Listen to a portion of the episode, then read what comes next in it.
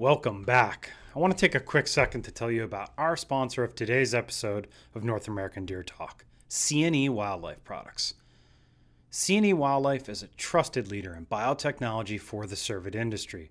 They offer microencapsulated bacteria products that are research supported through Texas Tech University. With more than 30 years of experience and commitment to all natural probiotics, this product line continues to be a mainstay in herd management programs across North America. And the reason is simple they are passionate about the cervid industry. They have products for elk, whitetail, muleys, red deer, and more, with products ranging from Fawn Paste and Electromax to Guardian Plus, Whitetail Energy Pack, Jumpstart, or their ever popular Top Score Extreme. They just flat out work. We've been a C&E Wildlife product user for more than 15 years. To learn more about C&E Wildlife, check out episode 54 of North American Deer Talk, a probiotics masterclass with C&E owner Sadie Horrocks, and give her a call today to start using the products we do here. Hey, it's the Deer Wizard, host of North American Deer Talk. I want to tell you about a great new advertising and research platform that we've developed for you, CWDbreeding.com.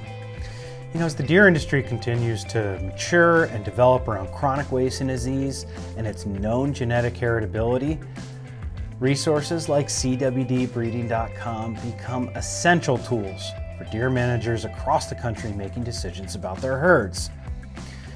I really wanted a platform that excelled at hosting GBV and codon markers in a filterable and searchable manner, but I also wanted to have high quality pictures, videos, ages, scores, NADR numbers, and a whole host of other information to go along with that. This database puts everything in one easy to find location and allows you to access the industry's greatest genetic resources. I look forward to seeing all the great bucks that people have to offer in one easy to find location cwdbreeding.com. Ladies and gentlemen, welcome back to another episode of North American Deer Talk. This is episode 80. I have ARC founder Dr. Rachael Weiss. Rach, how are you? I'm doing well. Thank you for the invitation. You know, we've been talking about this, I think, the first time I asked you was like 2015. Oh, is that right? Um, wow. So it's been it's been some time, but I'm so glad yeah. to have you on the show. Um, Excellent. If you are uh, watching on YouTube, thank you so much. We appreciate it. Make sure you hit that like and subscribe button if you feel like the show is worthy. Uh, send it out to some folks. Uh, we're trying to get the word out on North American Deer Talk. Also, you can find us on Spotify, Amazon Music, Google, iTunes, wherever you listen to your podcast. We are there for you. Um, so Dr. Weiss and I have known each other for 20, I think 21 or 22 years now. Yeah. We have done a lot of work on all sorts of things, mostly deer, a uh, little bit of a uh, little bit of goat work uh, that I helped with a long, long time ago. And yep. I, I thought it'd be a a great uh, opportunity to get you on and just cover a little bit of that history. You've been doing this a long, long time. Um, you know, you're a you're a veteran now in the in the uh, in the repro world, and uh, I, I think the story is is um, is pretty compelling. So I, am glad to glad to have you here. Awesome. Um, so give us a little background uh, about yourself, maybe you know some some school and kind of your evolution into um, where you are today with uh, applied reproductive concepts. Sure. Well, you know, I've been working in, uh, I guess, the repro field for a long time. But you know, what was strange was uh, before I went to vet school, I actually worked at the National Zoo uh, in Washington D.C. and I worked as a technician and um, worked there for four years. And that was really where I got involved in reproductive work. Um, you know, we start talking about some of the techniques that we used for AI, one of which is laparoscopic AI, and the first time I saw laparoscopic AI was actually in uh, cheetahs and black-footed ferrets. You know, it wasn't in a deer or a sheep or goat. So, you know, that was kind of uh, where I came from, and I'd always had a passion for going to vet school. And uh, it was through that experience, actually working at the zoo, it really opened my eyes up to alternative paths within uh, the profession of veterinary medicine. And uh, so after working there for four years, I, I got the courage to apply to vet school and um, uh, started vet school uh, in 97 at the Virginia Maryland Regional College of Veterinary Medicine. And um, kind of took an alternative pathway through vet school as well, knowing that really where I wanted to go was to be working in the field of wildlife and conservation medicine. And so um, when I finished vet school, I actually worked in practice uh, for a period of time, kind of realizing that I really needed the experience to acquire skills to become a veterinarian and um, kind of learn a little bit about what actually happens in the field. You know, I'd come from a very research based background. And so what you actually see in the field um, when it comes to the realities of practice and the realities of what people can actually do on the farm versus what you may think in theory might be a great idea with respect to a conservation program those two concepts or ideas don't always align. And so um, it was a great opportunity to just be out there um, doing the work and seeing the realities of what can be achieved actually out in the field. And so after working in practice for um, four years, I kind of realized that I wanted to specialize. And it seemed that, at least in the large animal field, the way you actually got to get on the farm, at least with the small ruminants, um, was by doing reproductive work. And so um, I decided to specialize in reproductive work. And uh, I went on to do uh, an internship, actually in equine reproduction for six months. And then after that time, um, I actually decided to do a residency in conservation medicine at the Wilds in Ohio. And uh, was kind of thinking I would get away from the repro, but I, I think that every, you know, once you start in repro, it's hard to get away. And so a lot of the research that I was involved in in my residency, while we did a lot of really cool conservation uh, projects, um, a lot of my own research was in uh, reproduction. So, um, and then after I finished my residency, I saw this opportunity to start my own business. It was actually my mother who encouraged me to do that. I wasn't kind of realized that academia wasn't so much for me, and it was my mom who encouraged me to start my own business and focus on the small ruminant reproduction. So that's that's my career. shout, shout out, shout out, mom! Thank you. Yeah, exactly. that's awesome. I didn't I didn't know that. That's great. Yeah. Um, yeah. Tell tell folks what uh, the Wilds is because um, until I yeah. knew I I didn't know what it was. So right, right. So the Wilds is a really interesting place. It's now affiliated with uh, the Columbus Zoo, but the primary focus of the Wilds uh, when it was started was uh, essentially a research facility to be able to manage larger groups of wildlife species, endangered wildlife species. Um, and to be able to do a little bit more research. Um, it does have a visitor component now, so you can actually, um, you know, take tours through the wilds, almost like a kind of a safari park type of deal. Uh, but there's still a lot of research projects that take place at that location.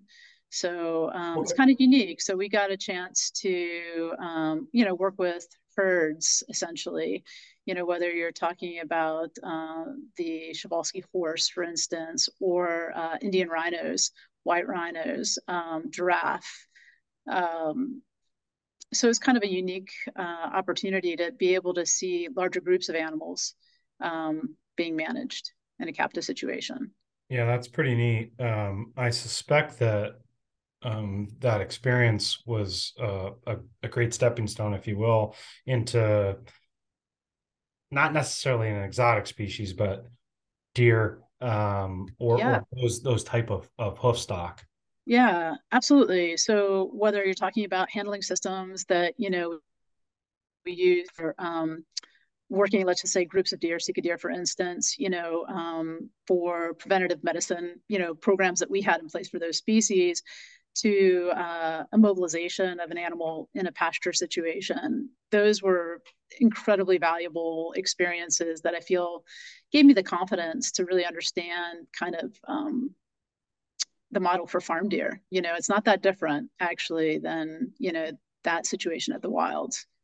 Yeah, that's interesting for some for some context because we we um we have some some gaps to fill in. So um, the first time that we AI deer together was uh, and did semen collections on on yeah. whitetails was in 2002. Uh, okay. Which is 20, I guess 20, 21 times now we've we've done that. and uh, it seems like a long time ago. Of course, um, if I can dig up the photos, I will drop a couple of those down in the Please in the do. notes of, of I'll find some, some the, too. some of the yeah, some of the first um first yeah. things that we were doing. Um, it is not near as uh, and I will put this in air quotes professional as we we do today. uh, I know we didn't have a handling facility, and and right. I suspect it's much like a lot of folks when they they first start getting going. You know, they um, they can't afford a handling facility or it's not part right. of their model. Um, right. Things were a lot different back then. We had an industry that was just kind of starting to really develop. Yeah. It was, I know folks, some other folks did AI long before that, but yeah, um, it was starting to just become a norm, right?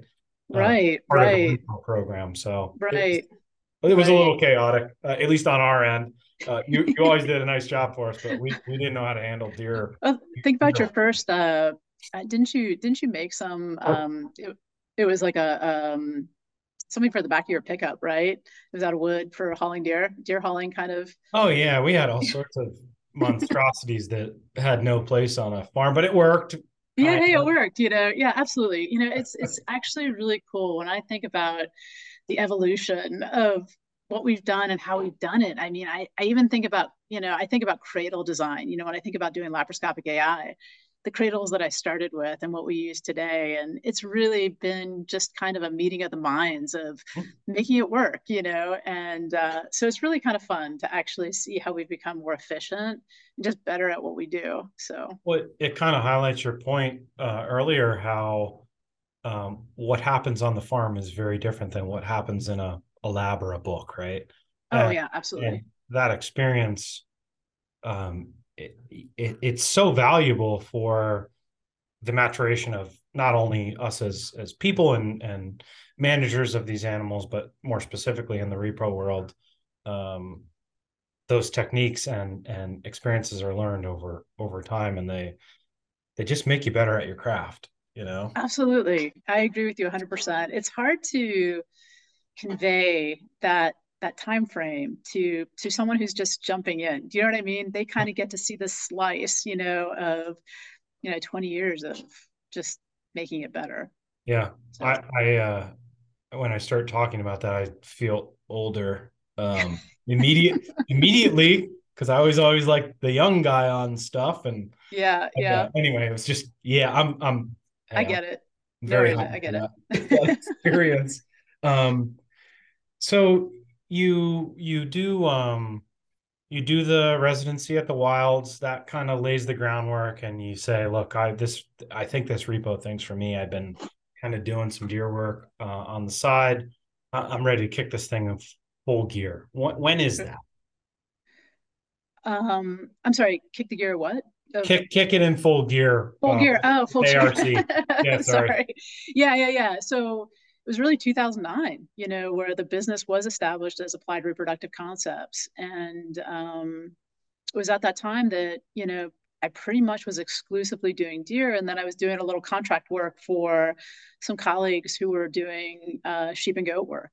So, um, to be honest with you, I, I have to really go back and look at you know, there was just an explosion um, in the small ruminant side. You know, I, I, didn't really even realize what the potential was, you know. Um, so regionally, you know, most of my deer work has historically resided within the state of Pennsylvania. And um, now, you know, we we travel to New York and we do a little work in West Virginia. And we also do some work in Texas. Most of uh, my small ruminant work, sheep and goat, is uh, it's in Pennsylvania here at my clinic. Can't exactly bring deer to my clinic, um, but we do a lot of work in Ohio, and uh, we do work a lot of work in Virginia and New York. So, yeah, that's interesting. Um, what what is the? Uh, I've I've only ever uh, participated in the the AI process laparoscopically with goats uh, one time. And I think it was sheep, man, wasn't it? It was sheep, was sheep it? Pro- yeah, it was sheep. Yeah, oh. it was at uh, was at a sheep dairy in New there Jersey. There you go. New Jersey, yeah. yeah. Um, I um I, I found it really interesting because like literally you were like, hey, just grab that sheep and throw it on the yeah throw it in the yeah rack. And I was like, yeah oh, okay, cool. Like, and it was of course it was fun and um we we got that done. How does that do you find there's a relationship between the species um, as far as techniques go? And not necessarily handling but the actual ai process and like how does that develop your yeah. your yeah it your workflow? It's actually very similar. And, you know, I would say that, you know, my background with wildlife management, let's just say, uh, that experience has really, I think, given me the opportunity to see the sheep and goat model a little differently. A lot of people, you know, when they're working livestock, it's kind of interesting. When I think we first started going to Texas and we were working on this one particular ranch, and it just seemed to me like they were trying to handle deer like you would handle cattle, but it's different. Do you know what I mean? Hmm. Um, I feel that actually working with deer and other exotic uh, hoofstock has really taught me a lot and kind of given me a different approach to working with sheep and goats. You know, um, like one thing I like, goats are very sensitive animals. Okay, a little bit more like deer, maybe. Not that sheep are not sensitive, but like so. For instance, when we do uh, sedation techniques for the goats, I use masks, and I, you know, I feel like um, that really helps uh, minimize the amount of drug that we need to use and actually increases the depth of anesthesia by minimizing that visual stimulation in the goat.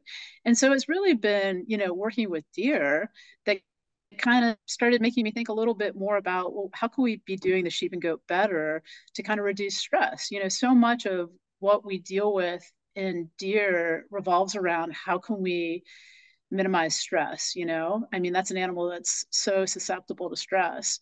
But that being said the sheep and goats are equally susceptible. They they kind of um, express it a little bit differently but the impacts are very much the same you know? So so for instance you know you go to do an ai program and on a deer farm and you know the farmer's stressed out the deer are stressed out you know the whole deal just doesn't go that great you know they're being darted so on and so forth. Those programs don't always turn out that well okay?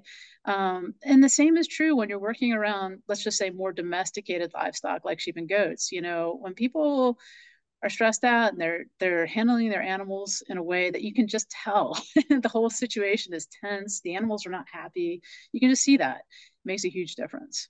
Interesting. Um yeah. so the um you're doing you're doing laparoscopic AI on uh, sheep and goats. Mm-hmm.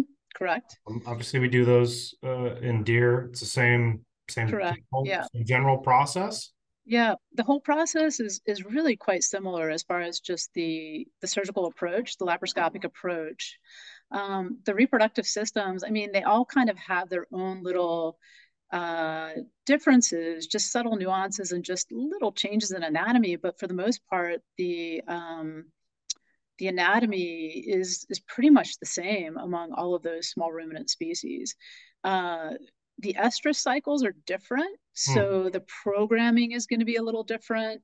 Um, there's a lot more research that's gone into uh, the reproductive programs for sheep and goats, and so your options for uh, synchronizing estrus are a little bit different in the sheep and goat. I think we could potentially implement some of those other types of protocols with deer, but we kind of haven't stepped out there. There hasn't been the opportunity to do the research. And so, you know, we've kind of stuck to kind of some uh, tried and true protocols that seem to be pretty predictable. So if it's working, why would you change it? You know what I mean? Likewise, in the sheep and goat world, there's some tried and true protocols that work. Yeah, there's some new research out there. Um, but a lot of people just like to stick with the old protocols that have been working for years.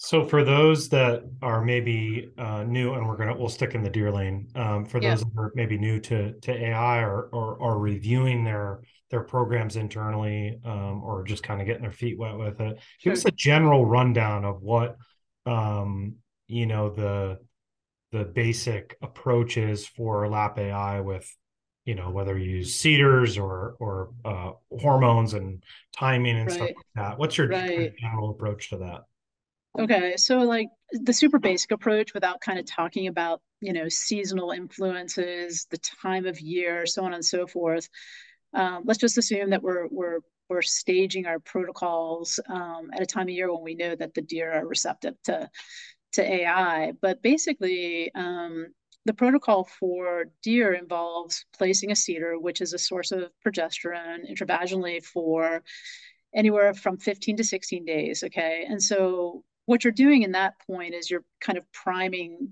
the brain with progesterone. Okay. A lot of these early programs, I always kind of question whether or not these does are actually cycling. And so for some on the early side, you know, like we've done these programs at the end of October, this could very well be the first cycle that this doe is experiencing.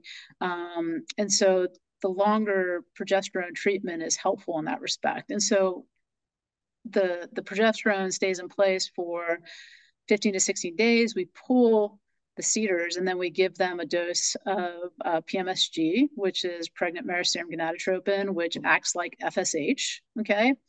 So when we pull the progesterone, what we're doing at that point is hopefully recruiting a synchronous follicular wave, okay, that will ultimately lead to ovulation. And I would say that ovulation in deer is probably taking place somewhere from 58 to 64 hours post CIDR pool. It's and it could even be later because the reality is is that when we're looking at these deer at that time, a lot of times we're breeding at 58 and 60 hours. We're actually seeing follicles. We haven't seen what are called fresh ovulations. So those ovulations, that ovulatory process is probably taking place a little bit later. Um, so, and then, so the insemination procedure is a laparoscopic procedure. Uh, it's minimally invasive, okay? And so what we're doing is we're making two small holes in the abdomen, essentially. We're placing um, a laparoscope, which actually allows us to visualize the reproductive tract. And then we're putting what's called an accessory cannula so that we can actually deposit the semen uh, through a small needle uh, directly in the uterus. So um, we're placing, you know, anywhere something about 8 million total motile sperm per insemination in deer. What's the advantage of doing a laparoscopic process over um, a vaginal or, or transcervical? Right.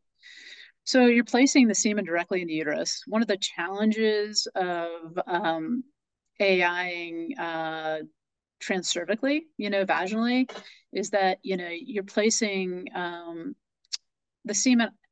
In some situations, you can actually pass the uh, the pipette through the cervix, but in my experience, as far as working with deer in the chute, um, that's not always easily achievable based on just the restraint. Um, so the advantage of laparoscopy is two things mainly. One is that you're depositing the semen directly in the uterus. And then two is because you're doing that, you can actually breed with smaller numbers of total motile sperm.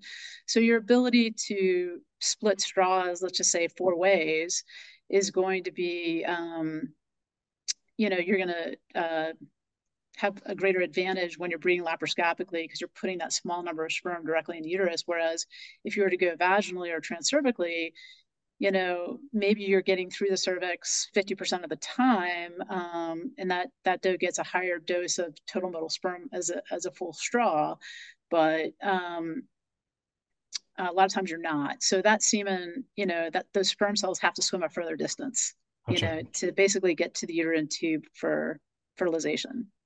Um, when you when you look at, uh, so let me let me start by saying, as far as I can tell there is no standard for um, packing semen straws within the within right. the cervid industry on whitetail deer. Uh, not that right. anyway. Um, yeah. Give, give us your thoughts on, you know, if you're if you're doing lap AI, you had mentioned the eight million, um, you know, motile sperm count. Um, just give us a general thoughts around um, semen packing and then the the use of how many how many semen do you think it takes I know it only takes one, but how many you'd prefer to put um, in when you're doing this process of of uh, laparoscopic AI? Sure.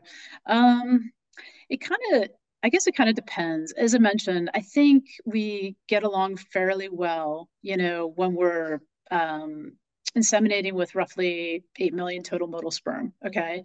But, you know, how much you actually use is uh, sometimes going to be a function of kind of what the client wants to do. Do you know what I mean? And so with the straws that you get, you're in the field, you don't have a lot of time to quantitate those numbers. You know what I mean? There is some standard within the industry now. It wasn't so much in the beginning um, as we kind of work with processors that quantitate, you know, have the uh, facilities to quantitate, you know, semen counts prior to freezing. Um, there's a lot more consistency in, in what we actually see in the field. And so, you know, you I usually try to ask customers, you know, where's the semen coming from? And it, you know, based on where it's coming from, I have a general idea of how concentrated that straw is going to be. I look at the percent motility on the post thaw. Uh, I factor that into, you know, how, how many times can we divide a straw? But in general, I would say that uh, deer semen straws are packed with roughly, um, you know, 60 million sperm. So when you go to thaw that straw, you're going to have anywhere from 30 to 40 million motile sperm, you know, and so you got to ask yourself, you know, um, how can we use it? And so the other part of the evaluation is it's not just percent motility, but it's also perhaps just the quality of the motility and the velocity. And that will also influence, let's say, my personal decision with respect to how good that semen is and where my comfort level is to get good conception rates um, based on that analysis. Gotcha. Um, when you, so obviously you're doing a, a, a, semen evaluation prior to insemination with these straws uh, mm-hmm. when you're making the determination of what you feel is is best to achieve uh, you know uh, some sort of uh, pregnancy or or, or conception uh, mm-hmm. i guess n- knowing that have you i'm sure you've run into stuff where I, I know we have on our farm like look at some you look at some semen and you're just like this is just not great and like yeah. all, all the, the all the doe stick. Yeah um, yeah. any any thoughts on like why why that happens, or you know, do you think sometimes like uh, the stuff needs to wake up a little bit, or you're just yeah of evaluation? So, so in general, like when I'm evaluating a straw on the farm, I really try to give that sample the benefit of the doubt and, you know, if there's any question, you know, um, sometimes it's a matter of allowing the semen to warm up a little bit longer. Sometimes adding, uh, we add a little extender to the semen just when we're dividing um, up straws. That way we're inseminating with an equal volume as well as an equal number of total motile sperm. But I think there's something to be said uh, for just the fertility of deer. Do you know what I mean? I feel like there's some days like I feel like you could just kind of waft the sperm in their general direction and, and they're going to conceive. Do you know what I mean? Yes. Whereas like when you think about other domesticated livestock, you know, we haven't really messed around with deer as much as we have with other domesticated livestock where we haven't lost a lot of where we've lost a lot of fertility in some of the domesticated species. Whereas the deer i don't think we've messed around with them in that way as far as their phenotypes you know for different mm-hmm. purposes where we've lost that fertility. And you see that uh, in some of the domesticated livestock too. There are definitely breeds of sheep for example that are highly fertile you know they're bred for those traits whereas some other sheep that are bred more for show and phenotype you know maybe they've lost a little bit of that. So hmm. I, f- I feel like there's probably some kind of factor that goes into play that way with respect to just how uh, fertile a buck is. And, you know, the other interesting thing too, I think, is we look at sex semen, you know, some bucks really sort well and some, you know, which ends up resulting in some really good quality sex straws that work well. You know what I mean? But then there's some that don't. So what is the difference there? I don't know. I don't think that anybody knows. Yeah, that's that's interesting. Um, it, it's so it's kind of so cool when you look at you know, of course, like uh, my favorite thing is genetics. So, mm-hmm. a, AKA pedigrees, right? So I'm looking at these pedigrees and I'm like, you know, what, what line does what, and so on and so forth. And I, I I did notice like I have one particular line of does um, that has multi generational um, kind of offspring from this one particular female, they they they do not do well in a reproductive program, and I right. just I just don't mess with them. They live right. breed just fine. They have twins all the time. They they do not respond well to artificial work at all. Mm-hmm. Um, I think that, and that just took me time, right? Like I, I, this one girl, I, I put this was so this would have been um, from 2011 to 2000 yeah 2011 to 2015 um, i was putting what i considered some of the best straws in her maxbow pa geronimo all these expensive straws every year nothing nothing nothing mm-hmm. i had her four times in a row yeah. So I got smart and I, I never AI'd her again. Yeah. But she stayed here for 12 years and she like by any by any account, um, she has uh, generally speaking, thrown the largest bucks year over year over year. Hmm. Um, antler wise, body wise, just she's just been an incredible producer. But mm-hmm. I can never get her to AI, AI. So, which which was a challenge for me because like I considered her one of my quote unquote best does, right. but I can only use um, genetic material from here on the farm. And right. a lot of that was related to her, which I didn't really want to do because she was already kind of line bred up and, and yeah. But interesting. It, it, has been interesting to see some of her daughters do the exact same thing. Yeah. And I kind of, I I only give them two years, right? I AI them as yeah. they don't work. Okay, she's yearling, right? Second year they don't take. I just I just don't I don't breed them again. Um, yeah. Anyway. I think that's I think that's uh, there's a lot to be said for that, and it's um, you not only see that in deer, but you see that in other uh, domesticated species. Whether it's the synchronization protocol that we're using, or it's the stress of the, just the reproductive management. The reality is, you got to put a CIDR in her, you got to handle her at least three times before you actually you know get to try to inseminate her, and and maybe there's an underlying stress factor that doesn't really permit her to, to conceive. You know. So um, before we get off of AI and get into embryos, I want to just chat a little bit more about semen and semen collections. Uh, sure. We had a really interesting case here uh, on the farm with a buck that most of the listeners know called Roman, and um, you had made some recommendations to me on on getting a good collection. And and just for reference, we were we were persistent in our pursuit of getting a quality collection from this buck due to uh, what I considered all the great attributes that I wanted. Apparently, giving semen to us was not one of those. Um, but we went over 4. And right. uh, which is, uh, frankly, it's, it, it's, I don't think it was our fault. I think it was more the deer, uh, which we slowly figured out over time. Uh, mm-hmm. But you made some recommendations to me on that. Um, and, and I don't know, I don't know why exactly. So I'd like you to, to explain that general protocol uh, that we did, and I'll, i can fill in some of the more funny gaps to make this the story uh, flow. But just give us the general premise of what you would do yeah. in a situation with a buck. Sure. So in that case, if I remember correctly, um, Rome was kind of laid back buck, wasn't he? Was he kind of laid back? Okay. So that was a little bit part of the challenge. Number two was you know, it's not unusual that we are able to collect bucks in the Northeast, let's just say in mid October, but sometimes that can be a challenge. And some bucks that don't collect well in, um, and, and it's not unusual. You're looking at the start of the reproductive season essentially for this particular animal. So it's not unusual that when sometimes you do those early collections, you don't get very clean collections and you get collections that would suggest that, you know, the animal's just kind of coming into their reproductive cyclicity. You know what I mean? Mm-hmm. Um, and so with Roman, uh, and then the other uh, challenge that we're faced with too is that when we collect these animals, we collect them by electroejaculation. Okay.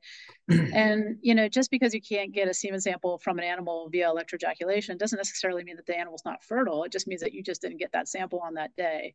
So sometimes anesthesia plays a role with respect to the depth of anesthesia and how comfortable you might be as far as stimulating that animal to get an ejaculate so in our i guess it was our last attempt um, we uh, we actually decided we're going to um, take a little bit more of a, an aggressive approach and see if we couldn't kind of get Roman stimulated a little bit earlier. And so what we did was we treated him with PMSG. It's the same drug that we use to synchronize um, the uh, estrous cycle for AI, um, mainly with the idea that we wanted to use the PMSG uh, which acts a little bit like FSH and LH to kind of stimulate the testosterone production um, and just kind of get his libido up. Uh, and then I think we also staged some cleanouts for him, right?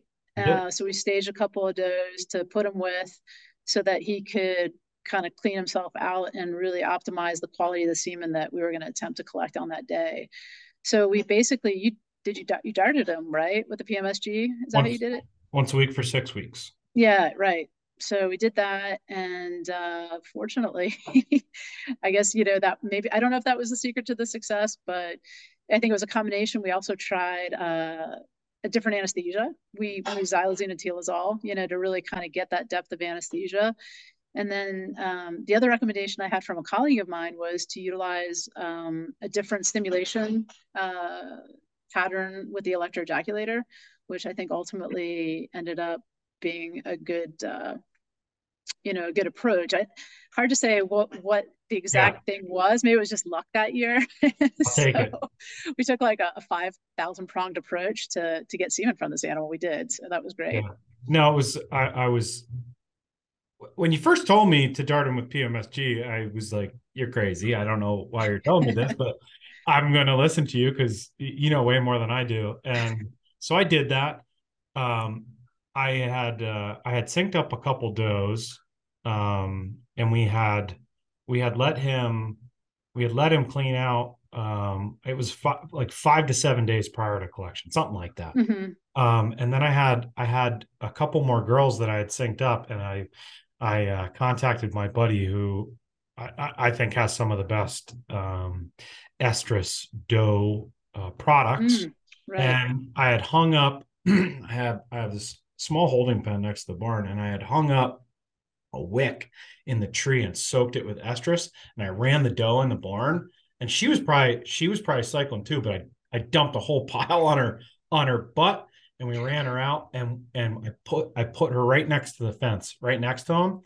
And um he he couldn't get to her, but like he was uh, you could just tell he was like go over to the wick and smell it. And so we let that roll for about two hours and I I um I gave him a uh, remote delivery device and we got him in the barn and after a uh, thorough uh, clean out, which I, I won't go into detail on because it was uh, kind of crazy after a uh, yeah after a thorough clean out um yeah we we we worked them over and uh we got a, a pretty nice collection on them and that that's the only collection that we ever uh we ever ended yeah. up on them anymore and um it was uh it was great to finally get some semen because I remember taking his antlers to the NADEFA conference in 2019 and people were like, Hey, hey, hey. And I'm like, I'm trying. I'm trying to get some semen on him. Anyway, he's he uh that whole experience was was really neat and uh, yeah I, you know i kind of forgot about the estrus urine that you used or the you know the, that product that just to get them really supercharged right before collection we were trying that, that helps yeah. I can tell you, you know, just as that's a great example. Uh, it's just called teasing, you know, and when we're collecting sheep and goats, you know, we generally can collect them with an AV, an artificial vagina, you know what I mean? But uh, the teasing really helps uh, with the the quality and the volume that you get. So yeah, so don't if you're if you're out there and you're not getting collections on a buck, don't don't lose hope. There there are ways you can try all sorts of different things. Yeah. Um, so I want to transition. I think that's a, a great place to get into uh, embryo transfer and uh, I've shared and Roman's mom and Roman's mom. That's right. And, right. and I've shared, I've shared uh, some of the story um, with them. So let's let's lay a little um, a little bit of of context for embryo transfer work and and kind mm-hmm. of uh, the potential um, benefits of that uh, specifically in in deer and maybe some of your thoughts on that. Yeah.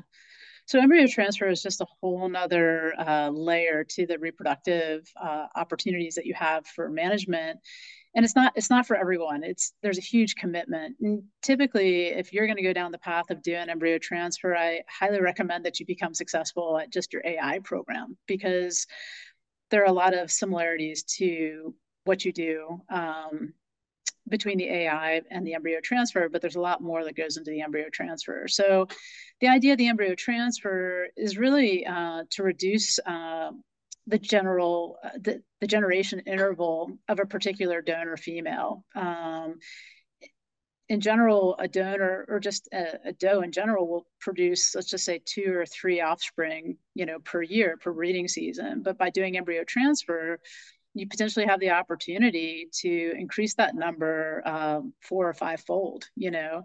I'd say the average embryo production in deer is probably somewhere you know around six or eight transferable embryos realistically. Um, some produce a lot more, some produce a lot less.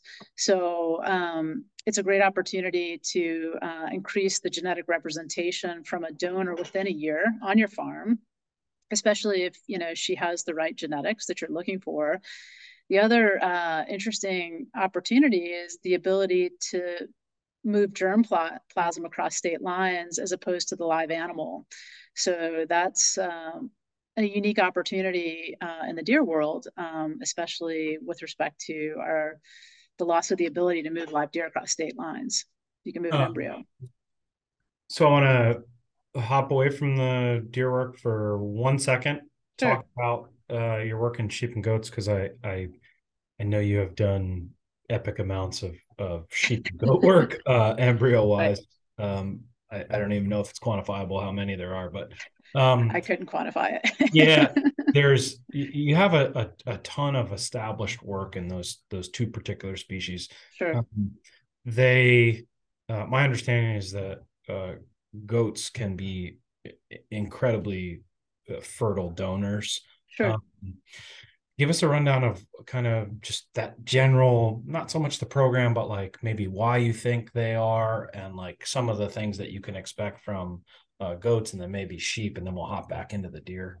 Right. So the, the traditional protocols that are utilized in sheep and goat uh, typically you know they require multiple injections of fsh um, in order to uh, stimulate them in a way that they produce multiple ovulations um, and hopefully result in fertilization. So you get far more uh, embryos, transferable embryos in the sheep and goat than sometimes you get in the deer. Um, yeah, the average uh, goat embryo production is somewhere around 10 to 12 transferables, whereas with the sheep, it's probably more like eight. And I think those are just species differences. Um, there are some sheep, again, that are we don't necessarily always get the opportunity to to work with them commercially, um, but the show show sheep tends to produce on average about eight transferable embryos. Um, as far as preparing that animal, as I mentioned, it requires injecting FSH multiple times over the course of the stimulation period. Um, and so there's a lot of management. You know, you're injecting potentially that animal uh, twice a day for four days uh, prior to AI. Okay. Um, a lot of times in the sheep and goats, we use um, fresh semen or chilled semen. Uh, as opposed to frozen, and the fertilization rates tend to be really good in that respect. Uh, so those are some of the basic differences with the sheep goat versus the deer. Okay, and the deer, uh, you can actually employ a very similar stimulation protocol. But I think what we've learned and we understand about deer is that it's not terribly easy and it's very stressful to consider injecting those animals twice a day for four days. Now, some people have had some pretty decent success, you know, with um, animals that are kind of used to that particular um, management style. Uh, but we've kind of gone to backing off the um, the administration of FSH multiple times, and we've been using a recombinant FSH product uh, that we give once at the start of the stimulation, and we've been getting some pretty decent results, but not very consistent results with that product. I think there's still a lot to be learned. Um, what we do on a deer farm is really going to be a little bit about what kind of management facilities we have available and what's worked in the past you know so like last year on your farm we used the quote unquote one shot and i think we got along fairly well with it mm-hmm. um, you know does that mean we should try something different you know maybe uh, you know if the one shot was not available to us we'd have to try something different right.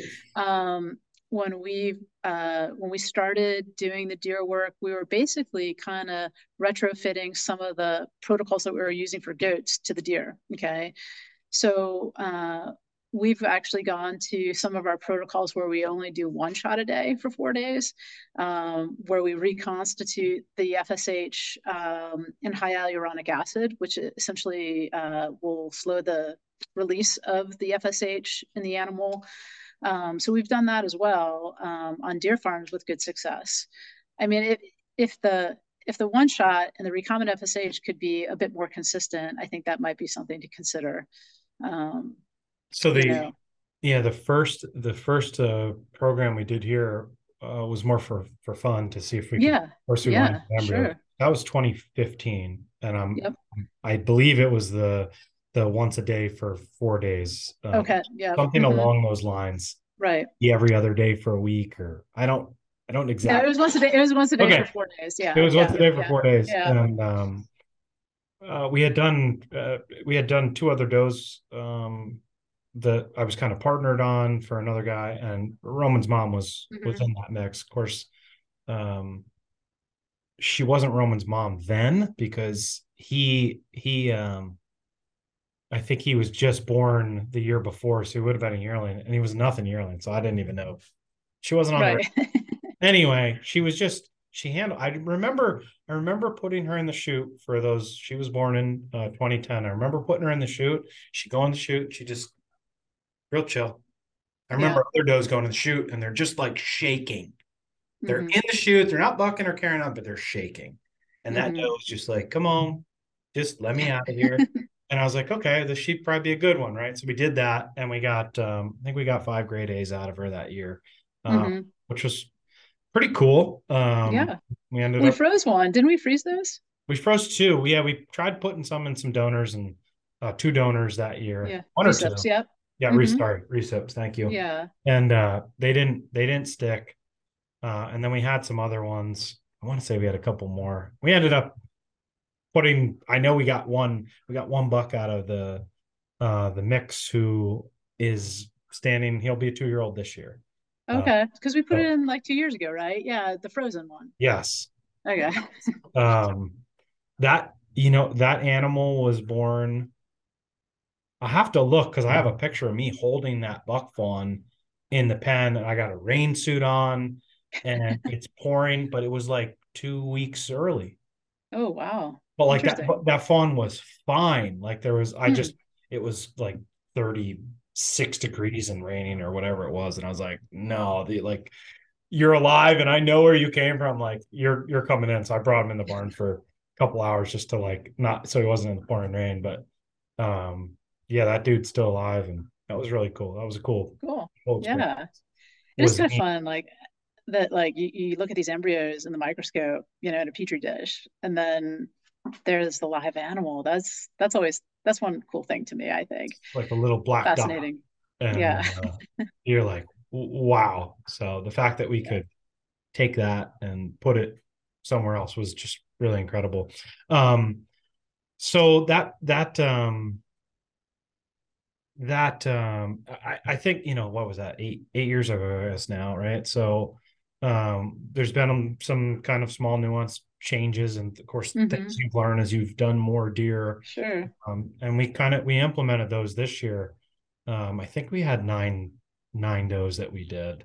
Hmm you want to walk through that uh just general synchronization and um, Sure. So go- the, the the synchronization is not that different, let's just say, than AI. We talked about putting uh, a CIDR in place, progesterone for, you know, roughly 14 to 15 days, and then uh, one week, you know, essentially prior to the CIDR removal. Okay, we're going to stimulate the donor under the influence of progesterone. Okay, we gave the one shot, you know, uh, which was the recombinant form of FSH. And um, we, in the same way that we kind of schedule an AI, it's for fixed time insemination. So we're we're breeding again at a very similar time based on CIDR pool. So you pulled the CIDR, we bred the the donor. Um, we actually use half straws of semen, right, per donor, uh, and we bred them at roughly 58 hours post CIDR pool. Um, and then after we come back a week later, seven days post insemination, and we do a, a surgical procedure where we um, exteriorize the reproductive tract. Um, but before we do that, we actually laparoscopically evaluate the animal. At that stage of the game, we're looking for structures on the ovary. They're called CLs or corpora lutea. Those are the structures on the ovary that are producing progesterone. Hmm. Okay. So we laparoscopically evaluate the animal. I think when we we evaluated your donors, I think there were probably two donors we chose not to flush. Correct. Because uh, they um, they either regressed or they just didn't have uh, functional CLs. Um, so we didn't flush them. So we laparoscopically evaluate them, but if they look good, we go ahead and we flush them. Uh, and again, that's a surgical procedure. You exteriorize the reproductive tract, um, and then you actually flush uh, a special kind of saline solution through each uterine horn. And so we collect uh, the embryos, hopefully, um, you know, into a conical tube, and then we evaluate the contents of that conical tube using a stereo microscope, um, and we look for embryos. So then after we're finished flushing, you know, we um, put the uterus back in the abdomen of a deer and we sew up her body wall and, you know, hope that, you know, we take her to recovery and she does well. She gets some antibiotics, some anti-inflammatories for pain. Yeah. It, um, it, do you know it, if you, did you breed your donors back? I did. So, um, all of the, so uh, take Roman's mom out of the mix, and, yeah. And for those that haven't, I'm I'm going to uh, I'm gonna try to uh, put the show where I talk about this right here in the video if I can remember what I'm doing right now. Okay. Uh, when okay. I go back and and edit a little bit, um, but we we we took Roman's mom out of that equation because we have we have other things for her to do. Um, right. Um, and I'll talk about that in a second. But all the other does um, we let uh, we let carry. Yep. If they were carrying, like if we right. missed or something. Right. And, they all went in with a backup buck. And buck. and I saw I'd have to look at my notes. Um, I saw a few of them getting uh, chased uh, pretty mm-hmm. good. I saw a couple of them being bred, and then others no activity. Uh, mm-hmm. So I'm just, uh, and I haven't seen my deer for um, a few days because uh, I've been yeah. in I've been in DC, but um, I noticed a couple of them starting to get a bag. So okay. um, it is a little. One, one of them got bred like three days. One of the ones we chose not to flush got bred almost right after I put her back in the pen. Interesting. It was just okay. a couple of days. I'd have to look at the date exactly. Yeah. Three, three or five days sticks out in my yeah. Um, and she's starting to bag up, so she's gonna have fawns uh pretty soon. Yeah. There's another one that looks like she's getting bigger um, that could potentially be uh, carrying from the AI. retained embryo. Yeah, sure. Um, hopefully, there's not like five in there. Um, but um, although we did have a set of of quintuplets last year, they all lived. Mom raised them all by herself, and oh. so it is possible. Wow. Um, yeah, crazy. I so when we wean those, I wean those five fawns Mm-hmm. Um, I think it was like end of October, November. There was 300 pounds of fawn that that doe had at weaning. So oh my gosh! Five wow. 60 pounders about.